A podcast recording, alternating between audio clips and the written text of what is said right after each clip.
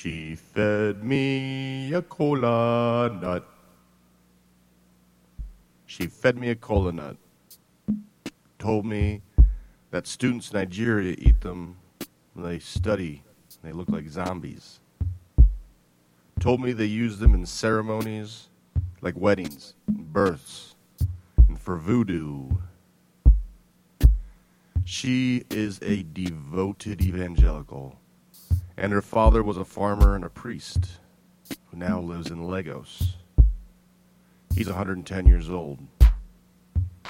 She knows that voodoo works, and it is very real. When her father was sick, he came to the U.S. for treatment. She made sure no one in Nigeria knew. Because when someone's down, it's the most effective time to curse them.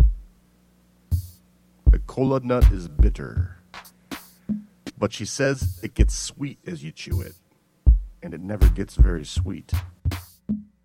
She has a friend that brings them when he comes from Chicago, but he eats most of them on his drive to Iowa City.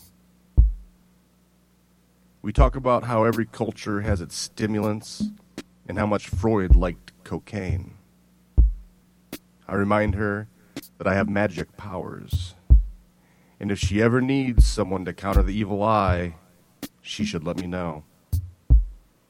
She knows me well enough that she can see the bone shaman that lives under my skin.